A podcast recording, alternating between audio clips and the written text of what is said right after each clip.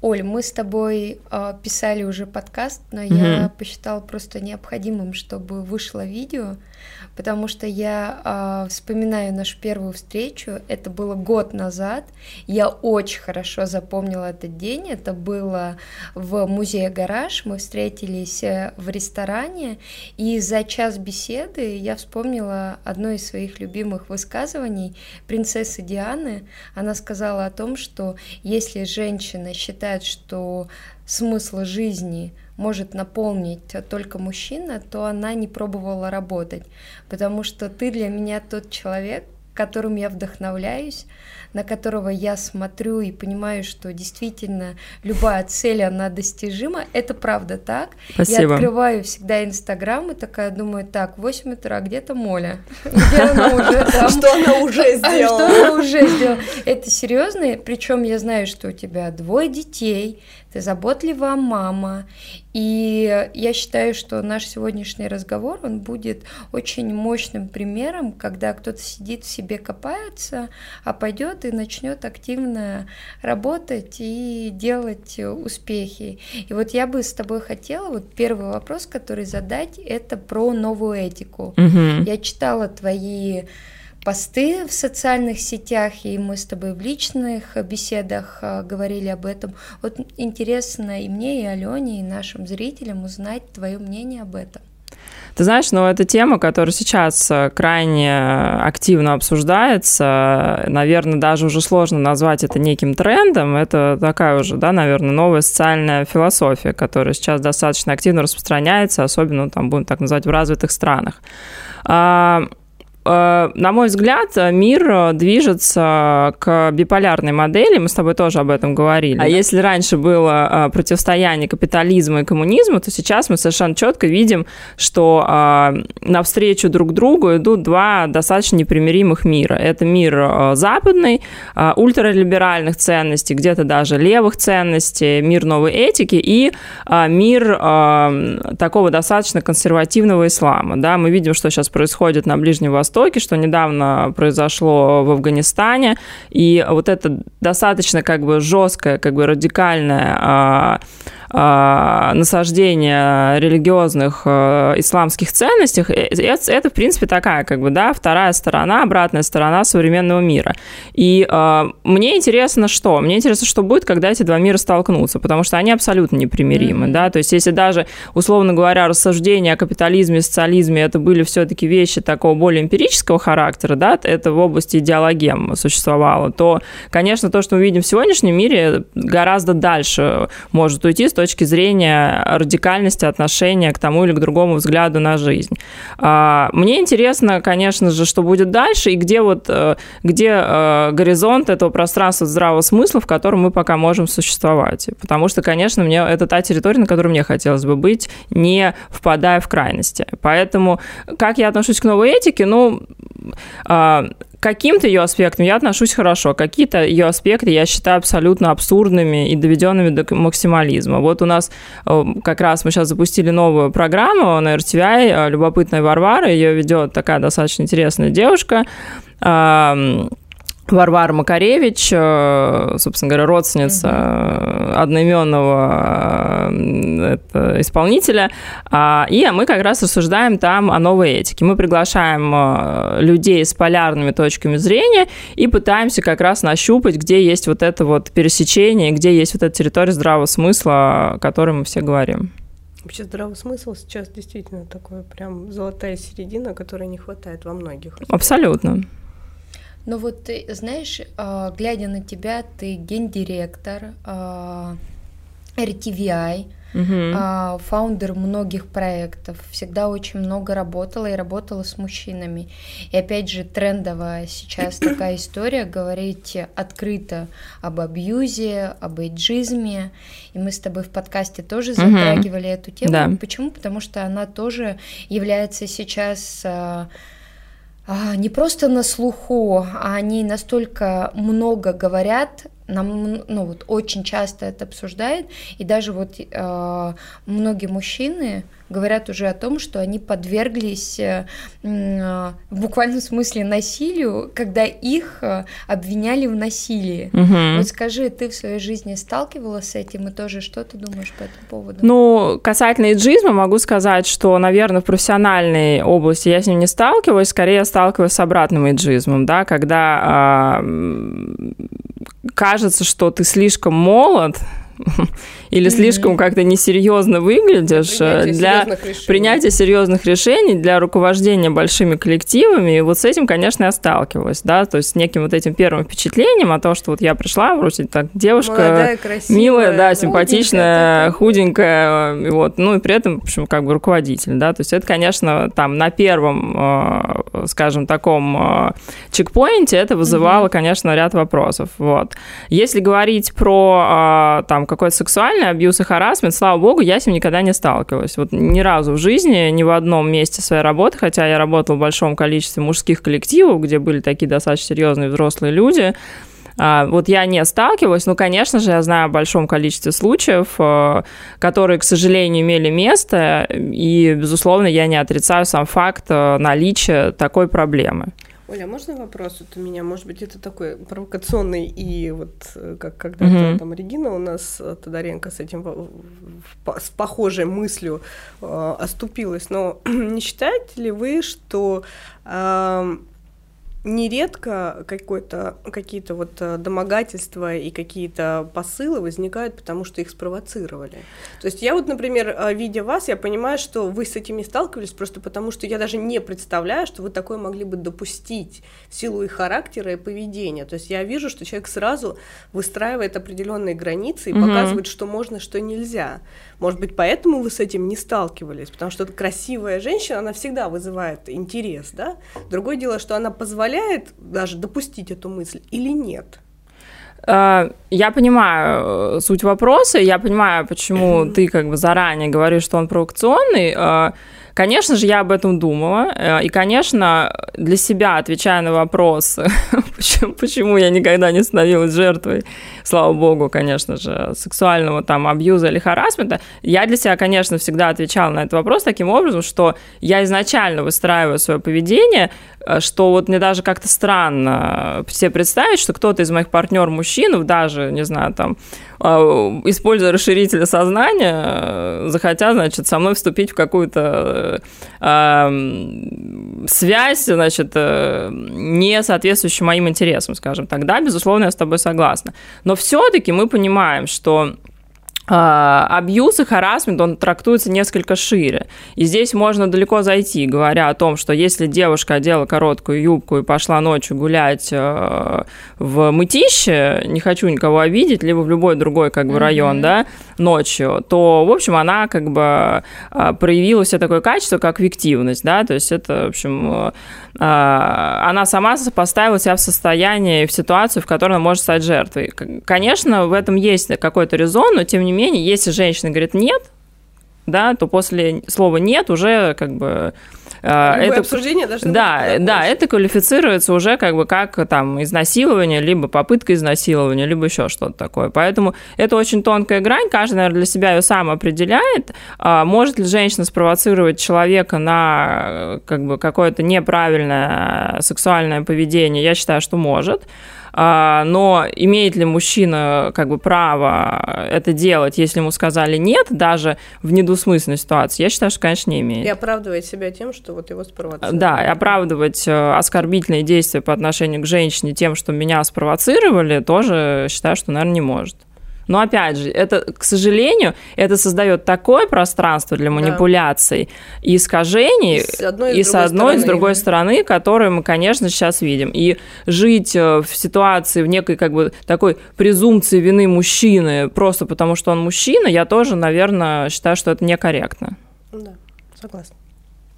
А вот скажи, пожалуйста, в силу твоей активности, и спорта, и поездок, и э, различных встреч.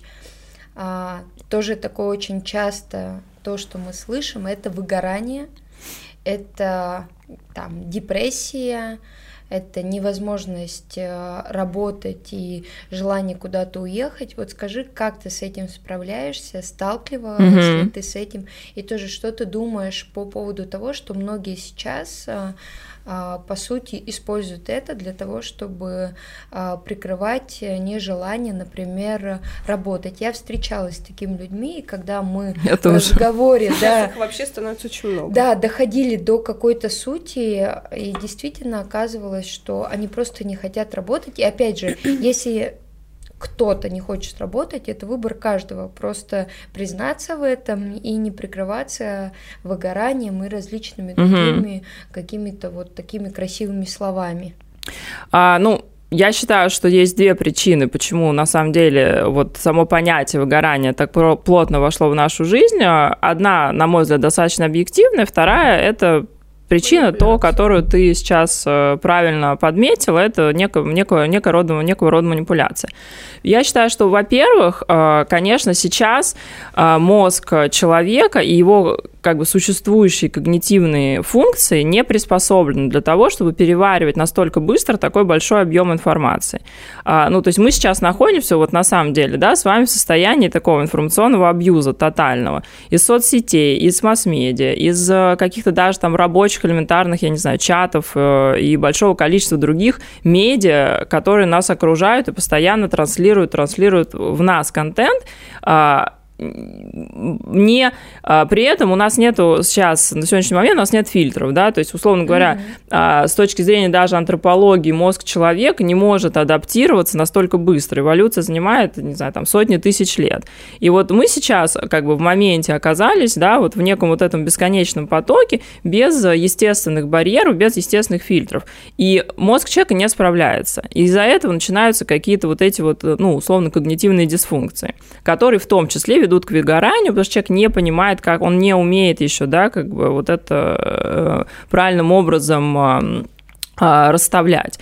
Это первое. А второе, конечно, мы видим сейчас, что этот тренд, который активно поддерживается ну, и в масс-медиа, и в различных э, значит, э, других форматах, говорящий о том, что да, вот э, банальную лень можно сейчас оправдать выгоранием, если тебе особенно там, ну, это, ну, у меня большое количество перед глазами э, людей до 25 лет, и это, конечно, просто прям через одного, значит, угу. малейшая жизненная сложность, малейшая трудность, тут же человек выгорает, он не хочет работать, он хочет уволиться, либо ему нужно взять, короче, какой-то долгий там отпуск, а, ему нужно пройти соответствующую терапию, то, ну, это, конечно, обратная сторона а, более, скажем, такого а, мягкого и более человечного подхода вообще к человеку как к индивиду сейчас в обществе, то, что есть, да, то есть вот это развитие гуманизма, оно имеет обратные стороны.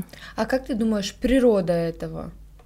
Откуда это? Ну вот природу я объяснила, да, мне кажется, что это связано с тем, что все-таки человек на сегодняшний момент не может так быстро а, адаптироваться к изменению вот этой вот вокруг информационной среды. Ну, интересно получается, а, основная масса тех, кто не может, это вот как правильно было сказано, это молодежь. Да. Вот это удивительно. То есть а, мы буквально там недавно писали тоже про программу по поводу э, работы с эм, персоналом и подбора персонала, и мы говорили о том, что э, это какая-то тотальная проблема, потому что э, сейчас есть надежда только на опытных специалистов, mm-hmm. потому что только они приспособлены работать и, и приспособлены преодолевать какие-то сложности. Молодежь все время в, со- в состоянии поиска себя они не могут понять, что они хотят. Они это не хотят, то не хотят. То есть все, за что они, они берутся, и где нужно приложить действительно усилия и немножко себя перебороть, mm-hmm. где-то сделать то, что не хочешь, когда не хочешь, сколько не хочешь, да, то есть вот эти все а, стадии действительно, а, которые называются работа, да. а не просто творчество да. и по игрушке, да, а, а молодежь, они полностью это отторгают и впадают в депрессивное состояние, и в итоге мы получаем целое поколение, ну, просто бездельников.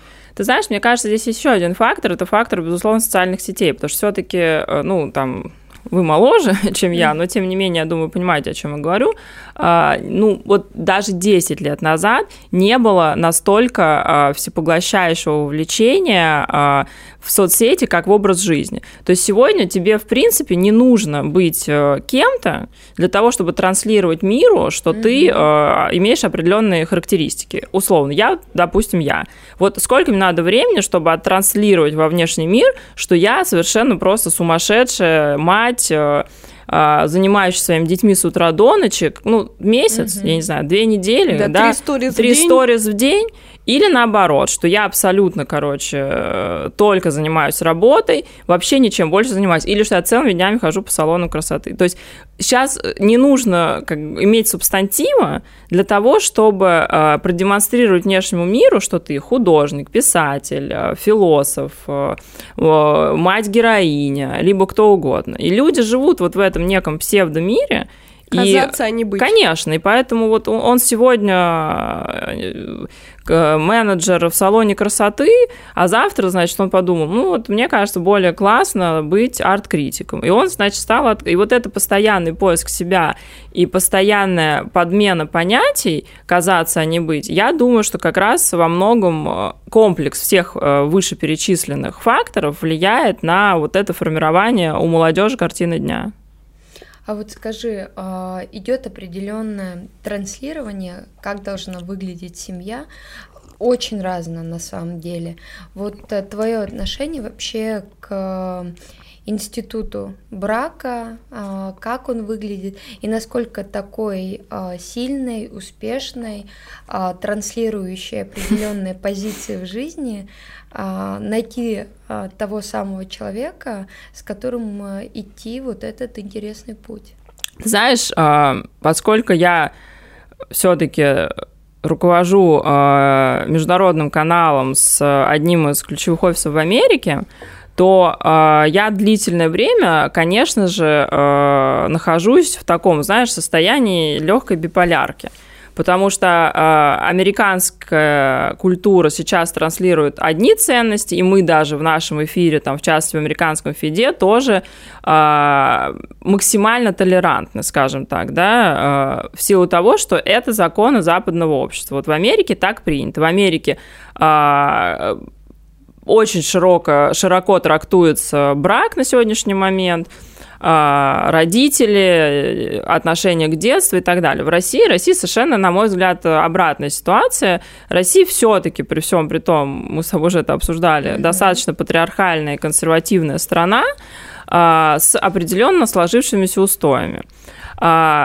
А, Отвечая на вопрос конкретно про меня, ну, конечно, да, то есть сложно, потому что во многом э, мой образ жизни, он э, категорически не соответствует сложившимся стереотипам о том, как должна, в общем, выглядеть э, семья, да, то есть как должна себя женщина вести в семье. А, как, как должны быть распределены роли. Поэтому, безусловно, как бы я далека, скажем так, да, от такого как бы классического консервативного восприятия того, как могла бы, значит, выглядеть идеальная жена. Вот. Но, в общем... Ну, а как должна вот э, в вашей картине мира? В моей картине мира а, я, мне, ну, мне нужен мужчина-партнер. Вот мне нужен человек в архетипе партнер, мне не нужен папа, мне не нужен сын, мне нужен, нужен тот, кого уважаешь. Да, мне, я, мне нужен тот, кого уважаю, я уважаю тот, кто уважает меня, кто э, понимает, что как бы у меня есть э, там определенный большой спектр социальных интересов вне семьи, я ими буду заниматься в любом случае, как бы э, есть у меня семья или нет у меня семьи. А, это достаточно непростая как бы формула для э, людей все-таки таких более традиционных взглядов, скажем Но так. Это непростая формула для слабых. То есть тут нужен очень сильный Согласна, партнер. согласна. Нужен сильный партнер и, в общем, имеющий такой же достаточно, в принципе, современный взгляд на жизнь, как и у меня. Вот э, я читала в одном из твоих постов о том, что феминистки говорят о своих правах, а, о том, что они имеют право выглядеть mm-hmm. как угодно. но таким образом и мужчина может позволить себе выглядеть как угодно там не соответствовать стереотипам по поводу того, что он должен там быть защитником, кормильцем. Вот как ты относишься к этому?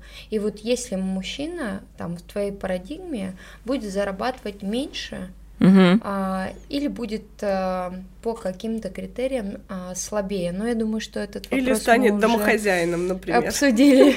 Да, либо домохозяином. Ну, это вот э, теория новой маскулинности о том, что мужчина может, в общем, не обязательно должен быть альфачом, брутальным, бородатым, значит, э, и так далее. Может быть более каким-то таким женственным. Я вообще считаю, что это нормальная история. Я считаю, что если женщины борются за свои права и говорят, что я хочу, значит, э, не знаю, быть бодипозитивной, э, не, значит, э, использовать этот, как это, станок, как бы, да, вот, бритвенный, бритвенный да, простите. И почему мужчина не может, в принципе, хотеть того же самого? То есть, ну, это такие, как бы, вещи. Одно без другого не может существовать в моем как, понимании.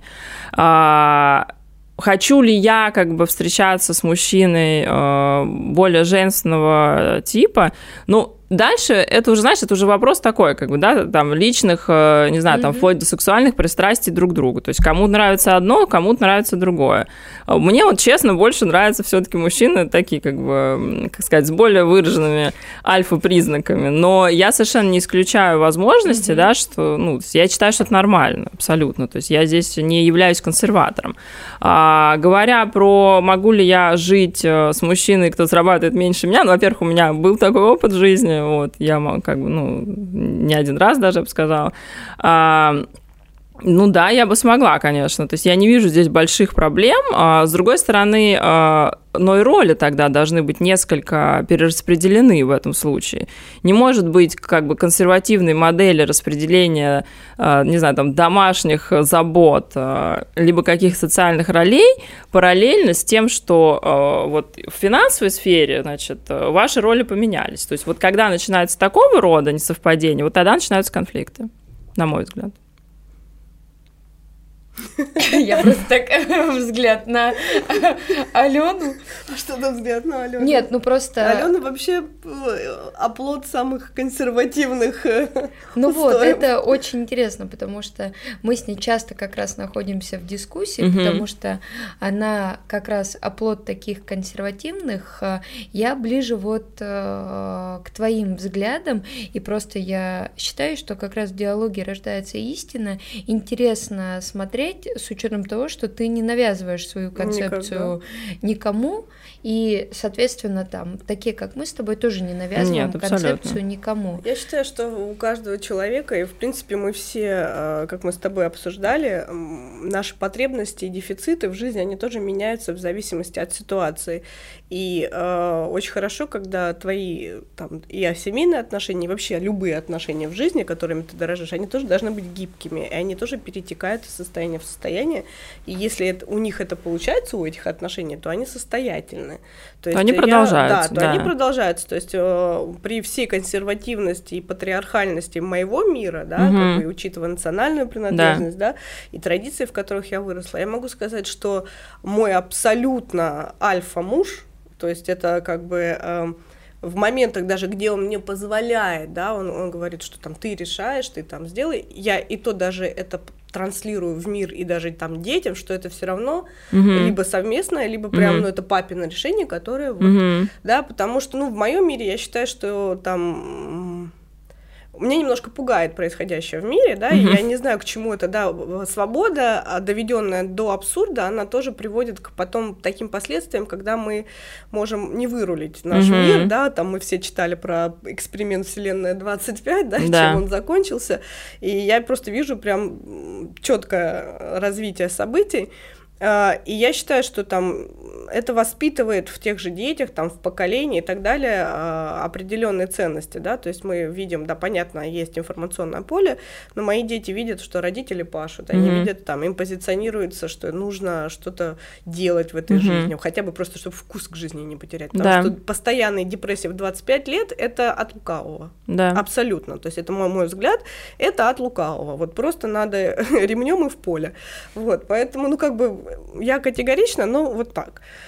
понятно, что все бывает на какие-то ситуации, когда накрыло, но как бы когда человек реально ничего там тяжелее ручки в, в руки не брал. То есть он не прошел детдом, да, да, войну, и у него там э, постоянно, тяжел, да, тяжелейшие жизненные ситуации. У наших э, прадедов не было депрессии после войны. А почему? Что у них времени на это не было. Там какая депрессия? Им надо было отстраивать и мир поднимать. Да. Да, как бы и также нашим бабушкам, которые до крови руки стирали, чтобы пеленки постирать. Ну, как бы, как, какая депрессия? Там.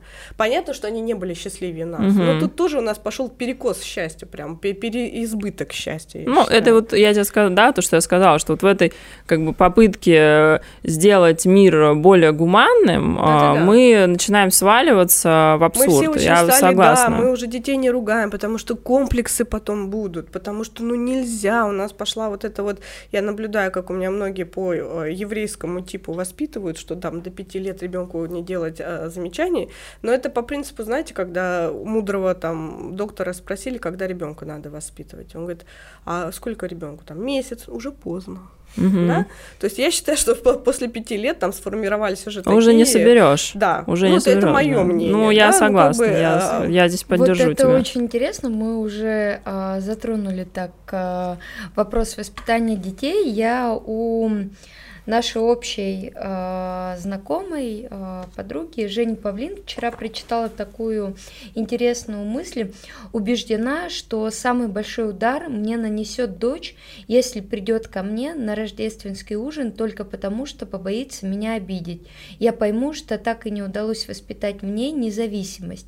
Вот скажи, пожалуйста, про твое воспитание твоих мальчиков – с учетом того, что это мальчики, угу.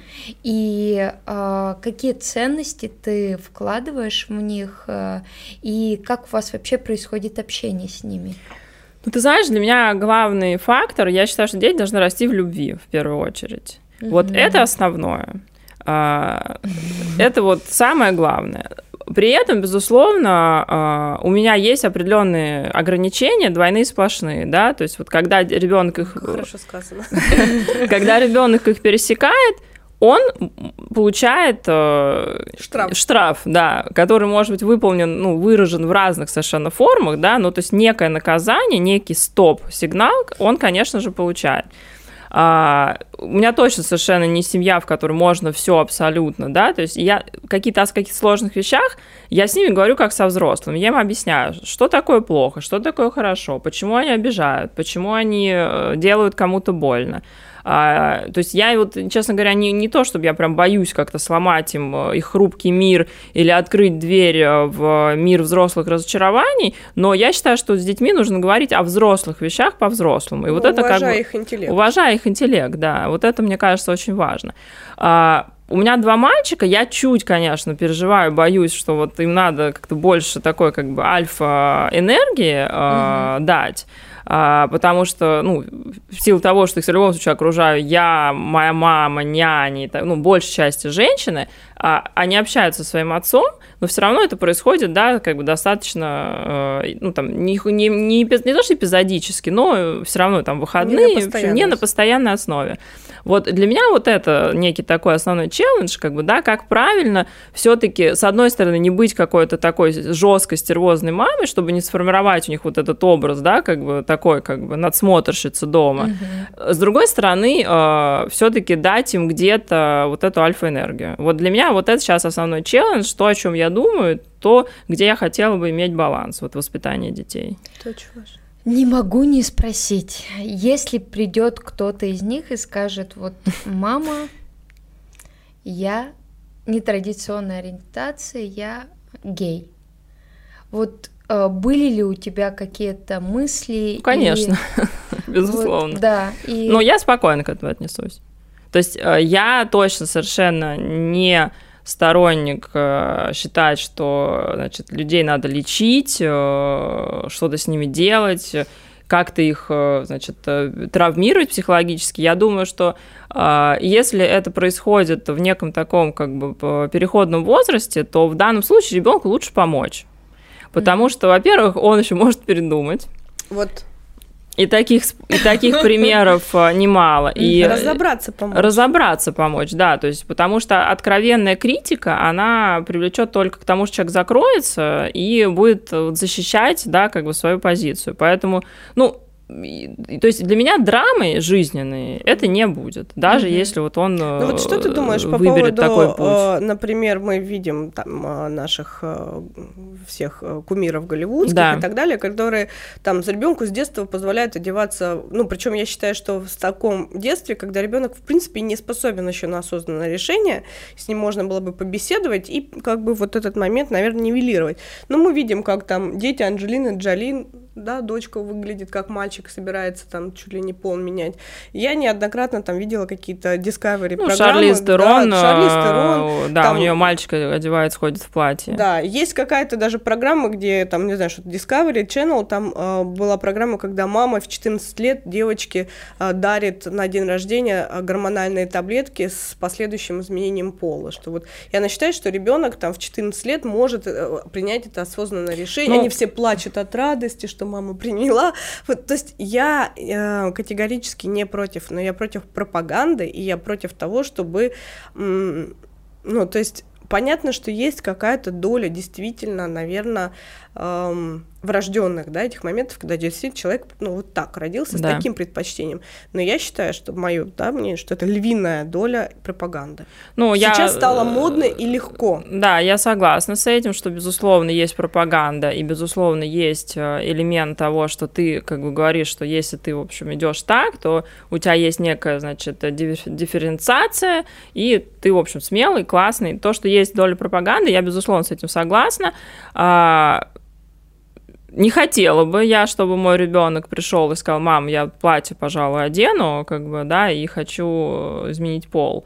А, я считаю, что это, а, как на самом деле во многих случаях, иногда даже и касается религии, это должен быть осознанный выбор. То есть, если ребенок в 16 лет, условно, мне говорит, мам, я нетрадиционной сексуальной ориентации, мы это уже обсудили, я сказал, окей, вот. Но, конечно, когда восьмилетний ребенок э, хочет одеть женское платье, или мама ему говорит, а не хочешь ли ты, может быть, ты женское оденешь платье? И потом это... еще и покупать. Да, да, то мне кажется, что это э, все-таки ну, ненормально. Уже и, вопрос э, к маме. Да, да. И э, вот на самом деле я там одного психолога слушала, который говорит, что страшно что, что сейчас ну, то есть то, что сейчас происходит, это некий такой, получается, психологический эксперимент, результаты которого мы увидим с вами там через 10-15 лет, когда эти дети вырастут, когда а, эти дети а, как бы столкнутся с реальным миром, с реальными вызовами, с реальными проблемами.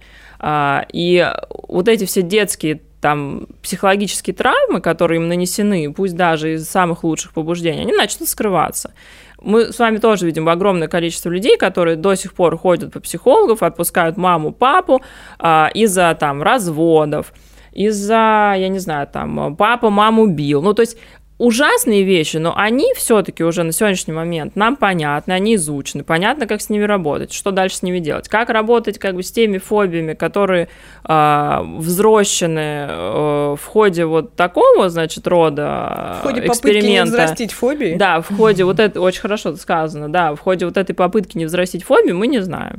Uh, у меня есть uh, несколько скептическое отношение к успешности э, вот такого подхода.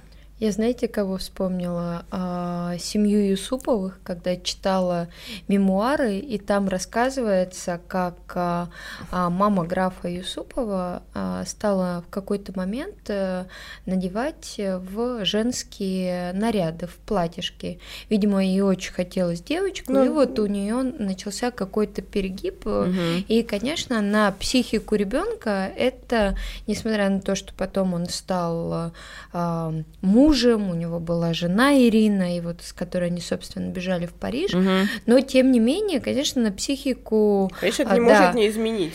А, это оказало влияние. И вот то, что вы говорите, конечно, мама здесь тоже должна вот соблюдать э, очень, ну, естественно, да, такой кружок баланс. традиционалистов такой. Да нет, тут не про традиционалистов. Но я, я, я шучу. Правильно было сказано, что а, ребенок может и там попробовать и так, и это, и там к 25 годам сказать, так, я определился, как бы все было классно, эти эксперименты, молодость, все, но я там, не знаю, я действительно гей, или я там действительно э, натурал, натурал да. да? То есть тут вопрос, когда какие-то всякие штучки в голове мамы не должны на это влиять. Согласна, Тут максимально да. понятно, что такое понять, как адекватность тоже очень тонкая грань, где она, да? Да. Но какой-то вот хотя бы там попытки разговаривать, побеседовать, не давить и в принципе дать немножко тогда уже в осознанном возрасте человеку понять, как есть, да, а, не пытаясь лечить, но разговаривая. А, Наверное, да, но 8 лет там и ранее, тем более, ребенок действительно это какие-то могут быть игры или что-то.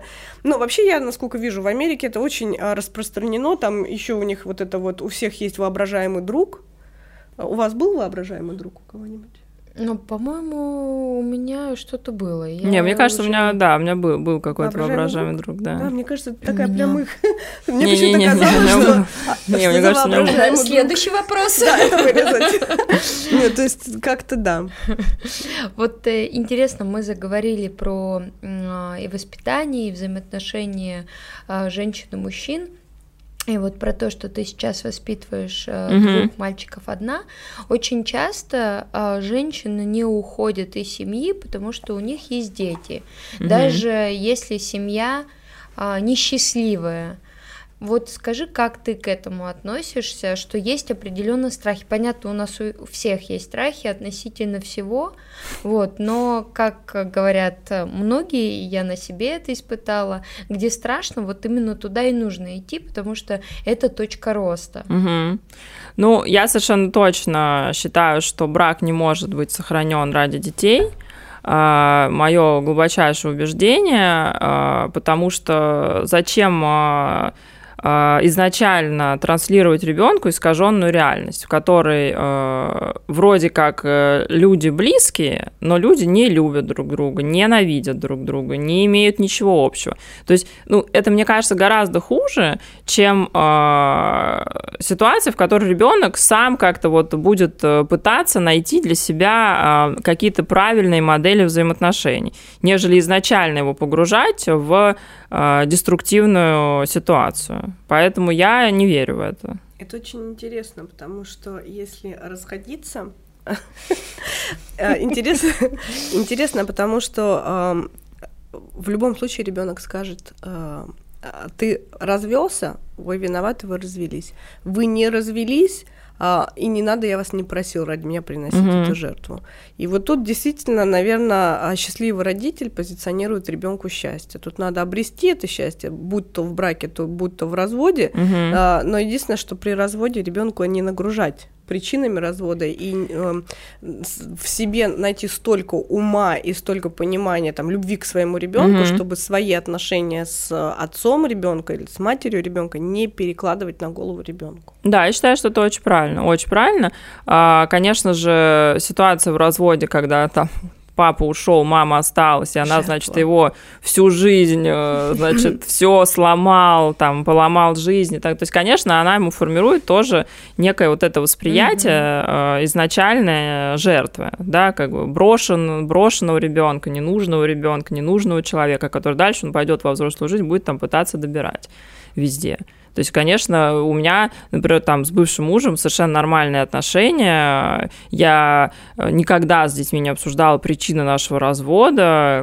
Всегда я как бы папа, ну, то есть э, в конструктиве, в позитиве, абсолютно как бы Э, мы транслируем только нормальные человеческие отношения. Ну, это ради детей. Ну, ради их, детей, да. Ну, да, да ради детей. была в норме, чтобы они да. картину мира правильно увидели. Ну, мне кажется, возможно, я ошибаюсь, но мне хочется верить, что нет, что вот у моих детей нет травмы э, вот э, не сложившегося брака.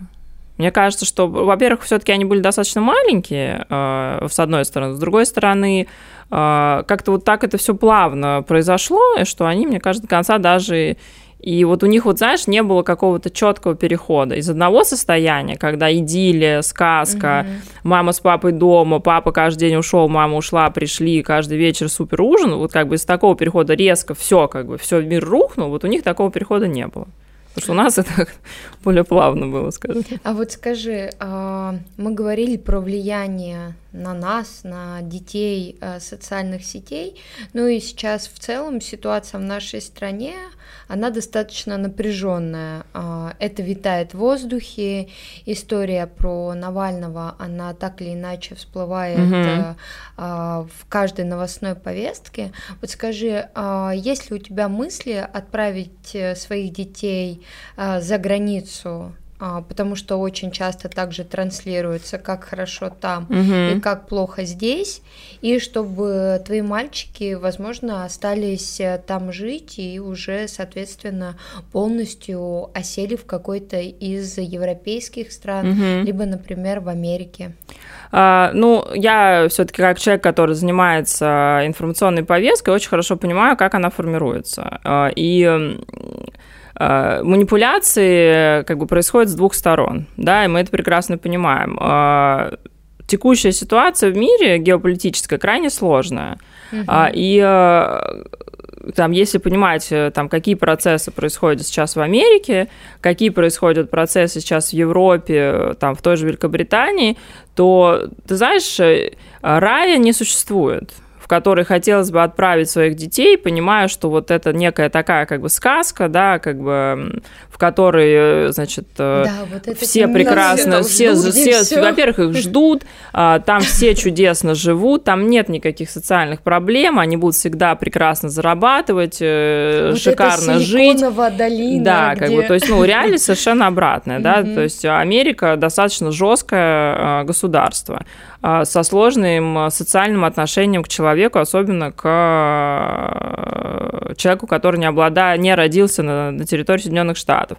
Европа в обратную сторону, да, то есть это как просто, ну, постепенно там строящийся социализм, где как раз роль человека постоянно уменьшается.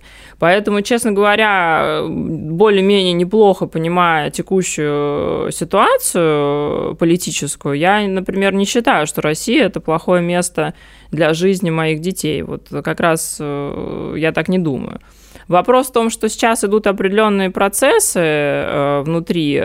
Э, ну, как бы, мне, ну, я не хочу, как бы, а, как бы сказать, э, уходить, да, сейчас, как бы, в оценку политической ситуации внутри страны, но она, на мой взгляд, э, не настолько плохая, как э, зачастую изображается в откровенно э, там, оппозиционных э, средствах массовой информации, в том числе существующих на э, дотации, гранты как бы, да, зарубежных стран. Угу.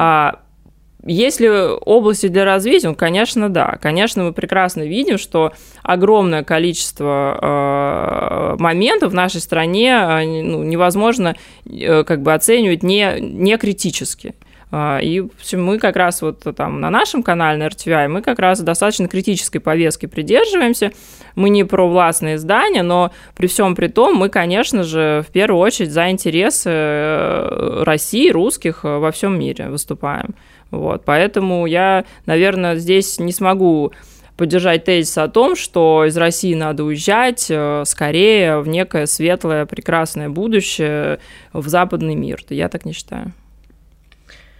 Это очень интересная точка зрения, потому что, понятно, я много с кем общаюсь, и а, на самом деле слышу где-то только 30% именно такой точки зрения. Большинство, конечно, придерживается совершенно другой, хотя вот был Ну, разговор... что такое большинство? Да. То есть большинство э, — это как бы круг людей, живущих Абсолютно, в пределах Садового да, кольца, да. это не большинство. Я имею в виду большинство в моем окружении. Да, я понимаю, большинство да. в моем окружении придерживается того же взгляда, да. что и 70% э, твоего окружения. Да, да. Вот. Но опять же, то есть все-таки как бы на протяжении длительного времени занимаясь э, информационной повесткой, угу. как бы понимая, как работают политические технологии. То есть у меня чуть другой взгляд на это, скажем так. Я вижу большое количество манипуляций с, и с той, и с другой стороны. У меня отец категорически был против, эм, и когда мы разговаривали там о том, что детей куда-то отправить, хотя у меня отец говорил на пяти языках, это был дипломат, человек, который всегда... Я тоже, кстати.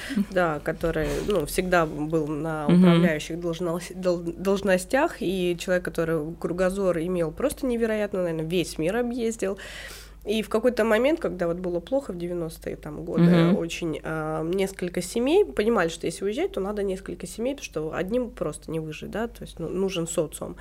Э, и главы семей просто выехали, э, тогда я помню, в Америку, а мы уже собирали вещи все, да, mm-hmm. домочадцы, о том, что уезжаем, все, все плохо, будет прям еще хуже, уезжаем.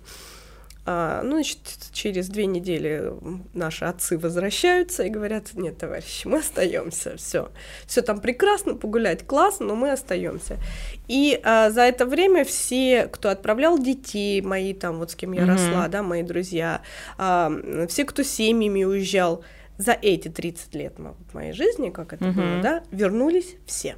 Ну, я могу сказать, что мой приемный отец э, уехал э, в Америку в 91 году, он не вернулся, он э, гражданин Америки, поэтому у меня, собственно говоря, сейчас нет особой проблемы даже получить документы и уехать. Э, а, ну, я не могу сказать, что его жизнь там похожа на сказку, если честно. Ну, у меня тоже есть родственники, Вот я абсолютно э, как бы не хотела бы пройти его путь. Понятно, что тогда иммиграция была другой, и это все было совершенно как бы более там как бы маргинально, нежели это происходит сейчас. А, и, кстати, вот говоря об образовании, я, например, у меня достаточно критическое отношение, в том числе к российскому образованию, поэтому, например, если мой ребенок поучится в Лондоне, я совершенно не считаю, что а, это, значит, является каким-то предательством, значит, перед Родиной. Ну, абсолютно mm-hmm. нет. То есть он может поучиться в Лондоне, он может вернуться, он может не вернуться, он может жить где угодно, да. Ну, посмотрим, какой будет мир. То есть мы видим сейчас, что мир как бы не становится более открытым, да, то есть и куда mm-hmm. мы придем через 10 лет, учитывая все геополитические вызовы сегодняшнего дня, еще большой вопрос. Вот. А, но если, допустим, представить, что мы живем где-то, наверное, не в 2021, а в 2015 году, то почему бы не поехать в Лондон, не получить образование, не приехать сюда, не устроиться в шикарную как бы, какую-то компанию, прекрасно жить, как бы владея языком и будучи а, ментально интегрированным во весь мир. Вообще, я считаю, что учиться можно где угодно, и работать, наверное, можно где угодно. И имея широкий, на самом деле, кругозор Конечно, конечно. На жизнь. Да, но если как бы с политической точки зрения рассматривать иммиграцию, то я как бы не вижу честно говоря, пока причин для этого и не вижу до конца э, вот этих вот каких-то преимуществ от переезда. От таких серьезных вопросов мы перебираемся более. Я, знаешь, хотела еще один вопрос задать, который не перебираемся все-таки. Может быть, надо будет его вырезать э, до этого поставить вот про про вот это развитие там, да, соцсетей и угу. информационного потока, и мне вот интересно отношение к регуляции доступа детей. А, дети имеют доступ к интернету, в каком угу. количестве, они играют в телефоны, в планшеты, и вообще как-то это регулируется. Вот мне интересно, потому что я знаю, что, ну, как бы вот есть такая версия, что как раз вот все, все кто производит это, да, э, их дети читают книжки ну, то есть бумажные mm-hmm. издания имеют строго регламенти- регламентированное время доступа в интернет там, для выполнения домашнего задания. Все. То есть вот какая позиция? Я регламентирую. Я регламентирую доступ в интернет, потому что я вижу, что это совершенно, ну, во-первых, идет просто как бы э, помешательство ребенка на гаджете, э, и э, мы договариваемся. То есть мы договариваемся, сейчас мы, значит, уже передоговорились, что у меня как бы дети смотрят гаджет только по выходным. То есть в течение всей рабочей недели они гаджеты не используют. Потому что иначе это превращается, вот он просто вот идет из школы, когда гаджет, когда дадите мне iPad, когда мне дадите iPad. Он говорит, ну сейчас мы придем, покушаем. Вот он приходит домой, и вот у него единственная мысль вообще, которая занимает все его существование, это когда ему дадут iPad. Я не даю в течение недели ну, как бы в какой-то момент настанет ситуация, когда э, у всех в классе будет смартфон, а у него не будет. Я, наверное, в такую ситуацию не готова, да, то есть когда вот, у всех будет смартфон, вот наверное, наверное, да. как бы придется и ему тоже этот смартфон купить, ну, потому что это, ну, я Чтобы считаю, что да, вот, вот, вот это, вот и, и, излишнее, что, как да, бы, да, как бы вот есть. это, как сегрегация тоже, наверное, не совсем хорошо для ребенка. Слава богу, пока еще не у всех айфоны в классе. Я за этим слежу, я в родительском чате периодически пишу, как бы, у всех айфоны или нет. Поднимите руки, у кого нет. Ну, то есть какое-то количество людей поднимает, я говорю, все, ладно, значит, не у всех. Но меня это, честно, конечно, пугает, потому что мы все-таки, опять же, как-то постепенно вошли в этот мир, и то мы все понимаете, да, что мы как бы с вами просыпаемся с утра, я предполагаю, что конечно. как бы вот это вот iPhone, Еще... да, как бы сторис и так далее, то есть мы все равно Правый постоянно в этом. открыт, левый нет. Я вот не хочу, мне хотелось бы меньше как бы меньше смотреть в свой телефон. Я даже, у меня как-то это, это называется фабинг, да, фабинг, это вот постоянное да. как бы невротическое желание, значит, э, проверять свой телефон.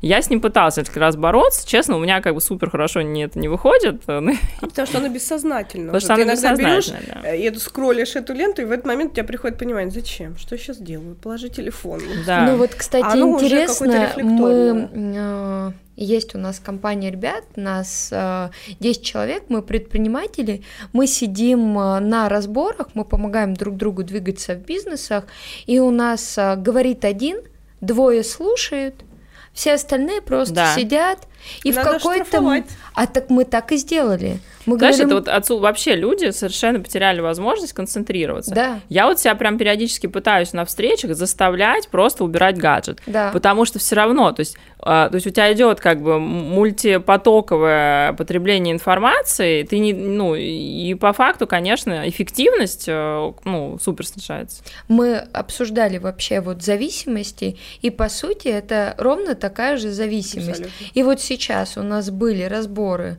там в прошлые выходные, я не помню, то ли 6, то ли 7 часов, мы как детям себе сказали, достаем только на перерыве. Остальные вот 7 часов все сидели, слушали друг друга и были включены. Только кто-то тянулся к телефону, все просто порицательно такие ай-яй-яй. И вот даже к встрече мы договорились приехать к 10, и тот, кто не приехал к 10, платит штраф даже если ты на 3 минуты опоздал, ты все равно платишь 10 тысяч, потому что ты опоздал. В результате в общей сложности на эту поездку я собрала с опоздавших 70 тысяч. Прилично. Прилично. Но к тому, что мы сами себе показываем, насколько мы бережем ли мы свое время и насколько ценно мы воспринимаем ту информацию, которую нам угу. дают. Это ну, кстати, ценность Хуже информации детей. упала резко, потому что не надо ее запоминать, ты можешь ее всегда посмотреть. Да, это правда, да, это правда. Да, то есть я сама по себе чувствую, вот мы там запись у нас вели, если раньше мне надо было там стихотворение два раза прочитать, я его знала, все. То сейчас я э, предложение запоминаю через слово, потому что, ну, мозг понимает, что да, посмотрела, вот оно. Да, всё. это правда. И это ужасно. Это очень плохо. Но я, значит, сейчас взяла себе за правило просыпаться с утра, а, и не брать телефон. Угу. То есть я просыпаюсь с утра, я иду, ну, у меня там есть там некий комплекс небольшой там дыхательной гимнастики, каких-то там легких, э, значит, э, практик, и только после этого я беру телефон. Меня Круто. ломает угу. просто невероятно. Но хотя бы даже это, у меня не каждый день это получается, честно скажу, но хотя бы даже это, вот мне где-то, вот я подсознательно понимаю, что все-таки вот хотя бы первые, там, пусть, э, не знаю, там, 10 минут после того, как мозг проснулся, он тут же как бы не погружается а перед в сеть. сном? Перед сном посматриваю, конечно. А телефон рядом лежит с кроватью? Конечно. Конечно. Рядышком самое ценное, что может Самое лежать. ценное. Знаешь, я вот э, была в Нижнем Новгороде, жила в отеле, и у меня не работала розетка возле кровати. Трагедия. И мне пришлось телефон, значит, пойти, ну, там, в 3 метра. И реально я поняла, что я испытала стресс. Угу. То есть я реально испытала стресс. Я поругалась с отелем, сказала, что как вообще, что это? Ну, то есть два метра. Потому что я понимаю, что, ну, а вдруг вот ночью мне надо будет посмотреть телефон, да? То есть мне надо, ну, в общем, конечно, это мы рабы лампы. Да. Работаем над этим. Самое главное, что мы можем работать. Да, и все взяли этим. телефон. Да, к более, более приятным Кстати, вопросам. Да. А, про все-таки наш канал и косметологию тоже. Да. Вот скажи, пожалуйста, все равно так или иначе, вот это рутина, да, или рутина работы а, над собой, ухаживание за собой, насколько тебе это достается тяжело и сколько времени это у тебя занимает вот в течение И вообще, дня? когда это началось? Да. То есть э, это всегда было как-то, да? Привито э, с детства. Привито, да, уход за собой. Или это как-то вот там с течением жизни и пониманием, и там и с приходом информации, или какое-то вдруг просветление, я себя люблю, я о себе буду заботиться. Вот как это пришло? М, Не было привито в детстве. А, несмотря на то, что у меня мама э, там э, была всегда красивой, ухоженной женщиной, вот она мне не прививала а, потребность ухода за собой. Мне кажется, пришло само собой где-то, наверное, я думаю, что в возрасте, может быть, где-то 23-24 лет. Как это, глядя по сторонам, а, пришла к выводу, что надо тоже за собой следить. Мгм. Какие-то просто потребности, что-то увидела, потребности, там, кожа сохнет, не сохнет, надо увлажняться.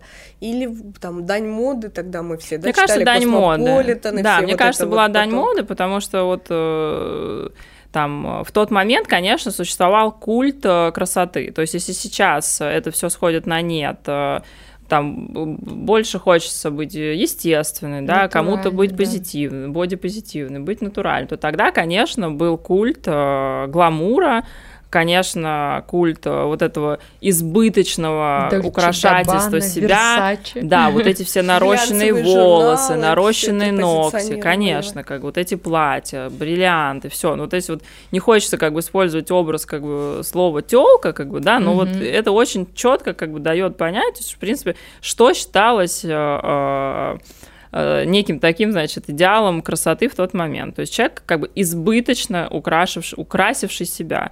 И это, в принципе, невозможно было без э, так или иначе соприкосновения, естественно, регулярного с а, индустрией красоты.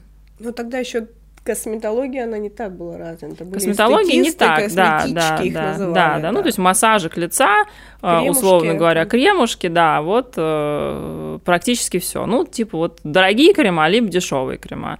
Какой-то действительно осмысленный, серьезный косметологии, как и инъекционный, так и аппаратный, наверное, все-таки, ну настолько ее не... Ну, она существовала где-то, кто-то, то есть казалось, что есть какие-то старые женщины, значит, не знаю, там, актрисы, которые делают какие-то пластические операции, ну, а вот все остальные просто...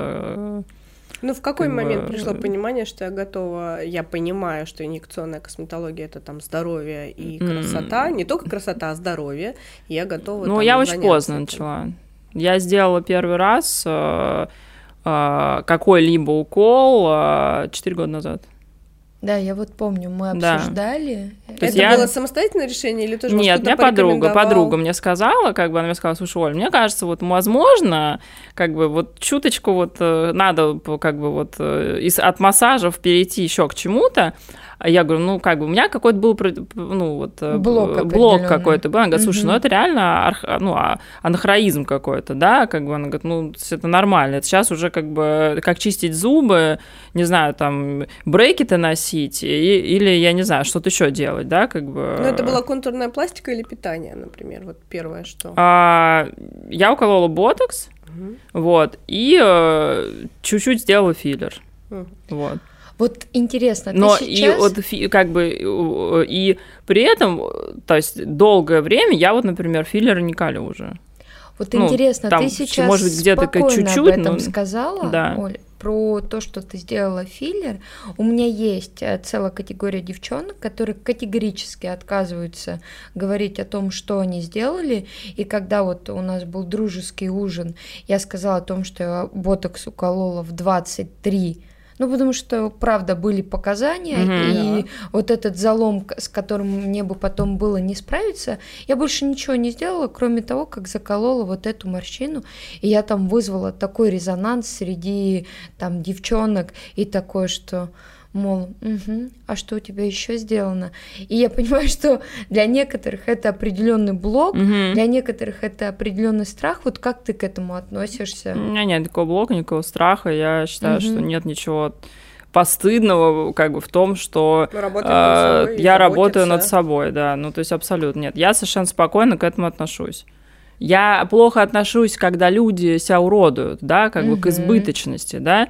А, вот почему, например, там я ну, там перестала в какой-то момент там использовать филлер, потому что я вижу, что это не просто там чуть где-то что-то там подправил, то что это как бы, ну, э, угу. визуально меняет лицо, да, как бы делает его более отекшим. То есть это совершенно не делает меня лучше, я как бы от этого отказалась. Если бы, например, э, мне казалось, что это супер классно, как бы, да, для меня подходит, я, может быть, и, и, и продолжала. То есть у меня нету, опять же, каких-то таких вот, знаешь, э, стереотипов, э, что вот я хочу, я не хочу, например, естественно, стареть, я вот совершенно точно понимаю. Угу. Что если мы посмотрим на фотографии женщин начала 20 века в возрасте ну, да. как бы за 35, как бы, то вот не хочется, если честно, совершенно угу. как бы такого неестественного старения. Как бы я хочу, э, не знаю, там, как Эль Макферсон э, там в 52 выглядеть э, как 30-летняя женщина, не знаю, опять же, там есть прекрасный пример Тины Канделаки, шикарно выглядит, я ее лично хорошо близко знаю,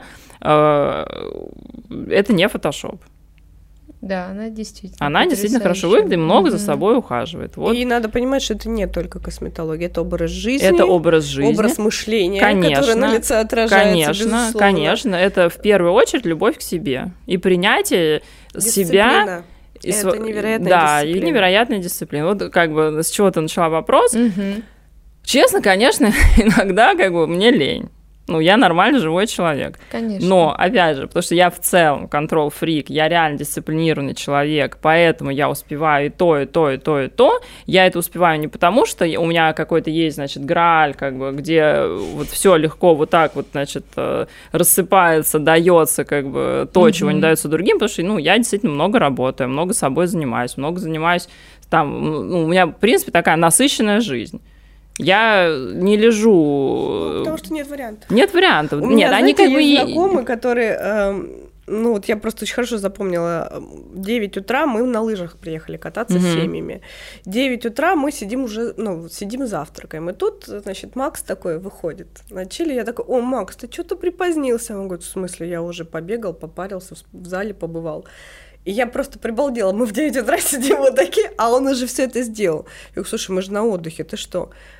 И он говорит, ты понимаешь, если я этого не буду делать, если я начну пропускать, я потом себя не соберу. Это а правда, он, да. У него такая ситуация, что у него там ни папы, ни мамы, и у него трое детей, и там много обязательств. Он говорит, я один. Я, если я выпаду из этой обоймы, если я буду не в тонусе, если я не буду смотреть там за своим здоровьем, да. за собой, не буду в тонусе вот этом, да, постоянном, я просто не справлюсь а не, не на кого рассчитывать. Да, да. И вот это понимание, что тебе не на кого рассчитывать, и это ты не балуешься, и не какой-то вот э, от нефиг делать, ты себя тут развлекаешь. Ну, а золотой это, былью никто да, тебя нигде да, не, рас, не Да, не, да, да, не и это я тогда, я помню, я так на него посмотрела, у меня, я и так его уважала, как там он очень классный семьянин, там замечательная семья, но тут у меня просто уважение выросло, я просто, ну, поняла, что какая внутренняя дисциплина. Мы там на отдыхе в 9 утра сидим, не можем себя собрать, человек уже два часа как бодрствует, хотя мог бы спать. Не, ну Там мы красавчик. все равно поедем на Да. лыжах, это все равно будет физнагрузка. Он говорит, но я не могу, если я начну пропускать хотя бы даже здесь,